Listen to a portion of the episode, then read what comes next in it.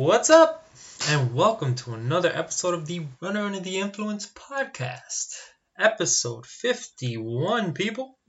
51, and we are here, and I have got a few things to talk about. Very busy weekend in the running world. And as I told you on the previous episode, we are going to be approaching these episodes going forward in a slightly different, they're going to have slightly different structure. Sorry, that's the dog that I'm babysitting. He'll be making some noise. He's got some attachment issues, so every now and then you might hear his keychain go off, but ignore him. That's just Zim doing Zim. Funny thing, by the way, his name is Zim, Z-I-M-M, and his, I guess his humans named him Zim after Zimbalta, I think what it is. Is that what it is? Yeah, the anti-depression drug. So I thought that was pretty cool. All right, so yeah, the new structure going forward. Basically, from here on in, we're going to cover anything running news related or anything that I've been on top of that's happened in the previous week. And then I'll go into my running log and my training, basically, as I am just jumping into a new training block and everything else. So, yeah, that is going to be the structure from now on. And basically, get ready, because here we go. All right, people. So first off, I want to start off by covering the Western States, or giving you a recap of the Western States 100, which happened over the weekend, the 29th. Boy, oh boy, what an interesting race. So they have this amazing system. It's a live track. That you can follow along from when it starts all the way till when it finishes, till the last finisher crosses that that line, and pretty interesting. But not a shocker. Last year's winner, back-to-back champion Jim Wobbly, took first place in them with a scorching time of 14:09.28. He took off 21 minutes and change from his previous time from last year, which is amazing. Second place was Jared Hazen, who had a time of 14:26.46, which he beat last year's course record and basically kept Jim Wobbly on his toes the entire race through. I think he was 8 to 10 minutes behind the entire race, which was amazing, man. Amazing. Incredible race, honestly. And then third place to round out the podium was Tom Evans with a time of 14:59.44, and he comes from the other side of the pond. And great running, man. Great running, fast guys under 15 hours. The top three, there's amazing. I think there's only like probably a dozen or a handful of runners that have that kind of notch under the belt, being able to run the Western States 100, which is by far maybe the most prestigious race in the United States, in my opinion. But it is also my dream race, and my one day hopefully I'll be able to run that and participate in the race. But yeah, and also I want to talk about the female finishers. So Courtney DeWalter had a DNF. She did not finish. She led the majority of the race, up about I think a mile 70 or maybe 55 or 70-ish, one of those two numbers. Yeah, man. And then we have Claire Gallagher, who took first place, Nike athlete, with 17 hours 23 minutes and 25 seconds. Brittany Peterson, second place, 17 hours 34 minutes 29 seconds, and Casey Lyktek, I hope I'm not butchering her last name, third place with 17 hours 55 minutes and 55 seconds. Awesome. Congratulations to everybody, to all the finishers. Amazing. I'm here prepping for a marathon, and these guys are running basically four times, and girls are running basically four times what I'm training for. So amazing. Hats off to them. And hopefully I would like to see Jim back next year, Jared as well, Tom as well, Courtney, hopefully. She wasn't feeling it. As reported, like on YouTube and the videos you watch after Western States happens and a couple videos start coming out, recaps, interviews. I think Courtney was experiencing some leg pain, which caused her to come out, but she was flying. Let me tell you, she probably had 16th place overall, like in the entire race, which was amazing. That is some fast running for a long period of that race until she fortunately dropped out. But hope it's a speedy recovery. Hope it's nothing serious. And I hope she gets after it and keeps on being great, man. Great. Funny story that I heard. Well, you heard on Claire Gallagher's post interview after she won the race, how much of a class act Courtney was. Courtney was there, you know, walking, limping, and she was still yelling out, encouraging Claire to go get that cougar. Pretty cool. Pretty cool. One more race I was following along. Well, I follow along Timothy Olson, who's a great runner too. He runs for Adidas, and being that I follow him along on Instagram and everything, I saw that he was participating at the Adidas Infinite Trails World Championships over this weekend, and he ended up winning as well. I think let me see. Apparently it was hot as hell. It's probably like 89 degrees or 87-ish degrees during the race. It was 127 kilometers, 7,600 feet or meters of vert, and the top winning team was, I hope I don't butcher these names, but Dimitri Mityav, Luis Alberto Hernando, and Timothy Olson, taking out first place. Nice. The newly crowned Infinite Trails World Championships. So kudos to them. 127K. Pretty cool. Alrighty. That's pretty much all I was following this weekend. I know there was a lot more races, but I will do my best on the next episodes and all the episodes coming forth to be more diligent in my race watching and just overall, it's good to know, man. I like knowing who wins and who not wins, what are fast times, what are not fast times. It gives me a nice way to gauge and build some dreams for the future. So, yeah. So Now that that's done, let's jump into the running log. As you know, if you're following me on Instagram, I am back to it.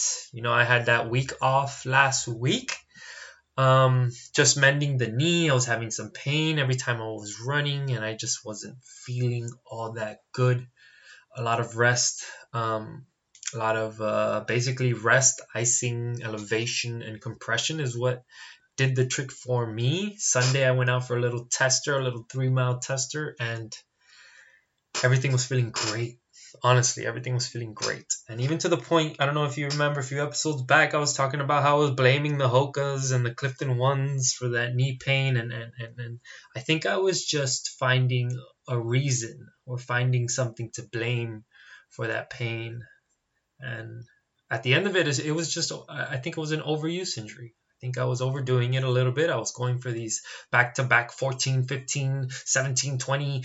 You're doing big runs like that. And, I wasn't building any fitness. I was just trying to build my goal was to build, like, my cardiovascular system, you know, to get this aerobic system bigger so that come marathon time, being what this training block that I'm currently on, I can have a little advantage to it, but there's no cutting corners, people. There's no cutting corners. Maybe I overdid it, and at least the injury wasn't that bad. I'm all better now. I'm running. I'm good. I'm feeling great, honestly, mentally, physically, and I'm just grateful. I will never take my legs for granted. That is something I can guarantee you. I will never take these legs for granted for as long as they can and until they can't, and even after that. Will always appreciate these legs for what they allow me to do, and the feeling that action, the feeling that running, the sense of happiness that brings me while I'm out there, is why I will always be grateful for these two pair of freckled ass legs that I have. All right, so Monday was the first day after Sunday. I did that little 5K. Everything felt well. Monday was a easy 6 miles, averaging around 750-ish, 749 per mile. So my goal is on easy runs to do anything from a minute above. So my All right, let's. I guess we have to establish this. I'm establishing my marathon goal pace, which is 6:40. Right, that is what I want to run the entire length of that marathon that's coming up in October. So my easy runs will be a minute and above, just depending on how my legs are feeling. But I always want to keep it more or less around that gauge so that I can just really hone down paces, so that I can just naturally feel out paces.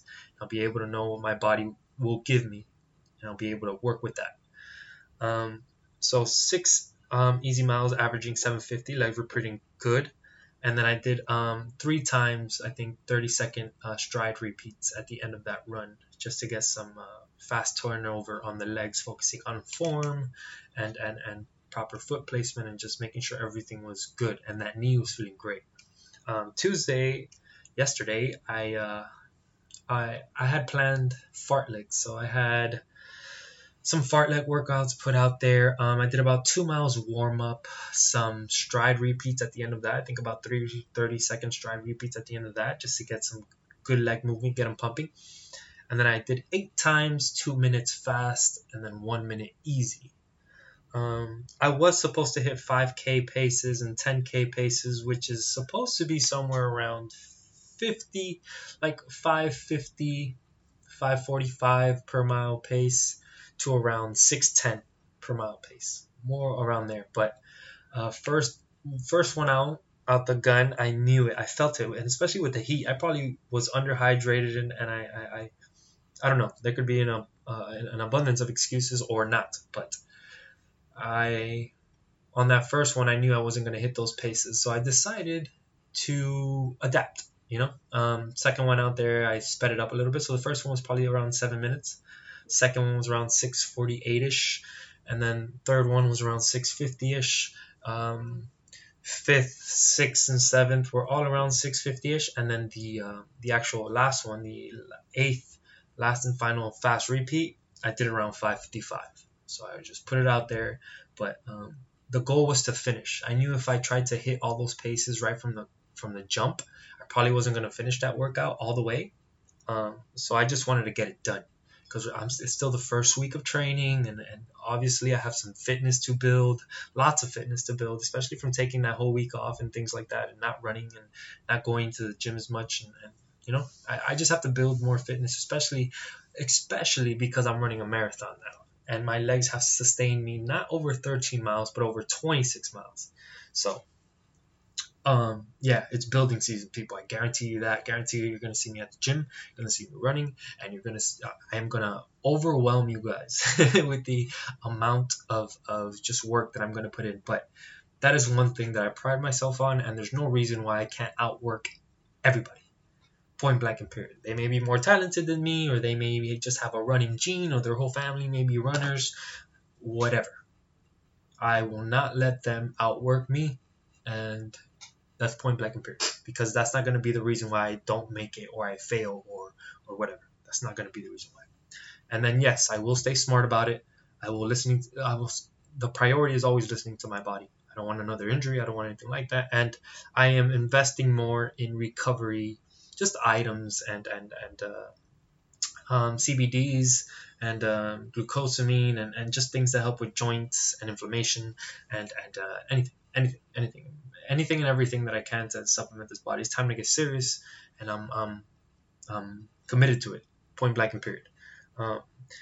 That's basically it. And then today I did 6 easy miles this morning, right before sitting down and recording this podcast, at around 8:11ish per mile pace. So nice and easier. My legs were sore and are still sore from yesterday's speed workout.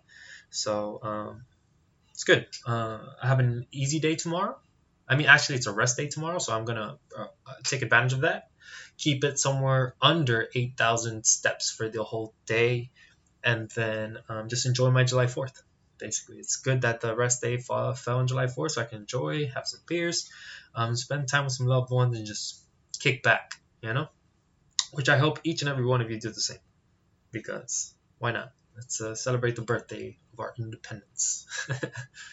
Alrighty, people, so that pretty much rounds up the running log. Mind you, I was mending that knee.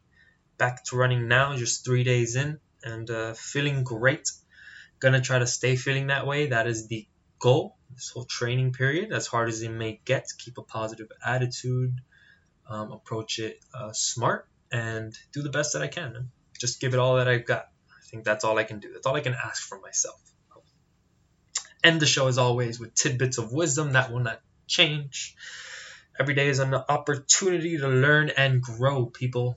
Every day, every interaction, every conversation is an opportunity to learn and grow, and don't take that for granted. In fact, take advantage of it, listen, and just retain that knowledge. You never know when you might need it.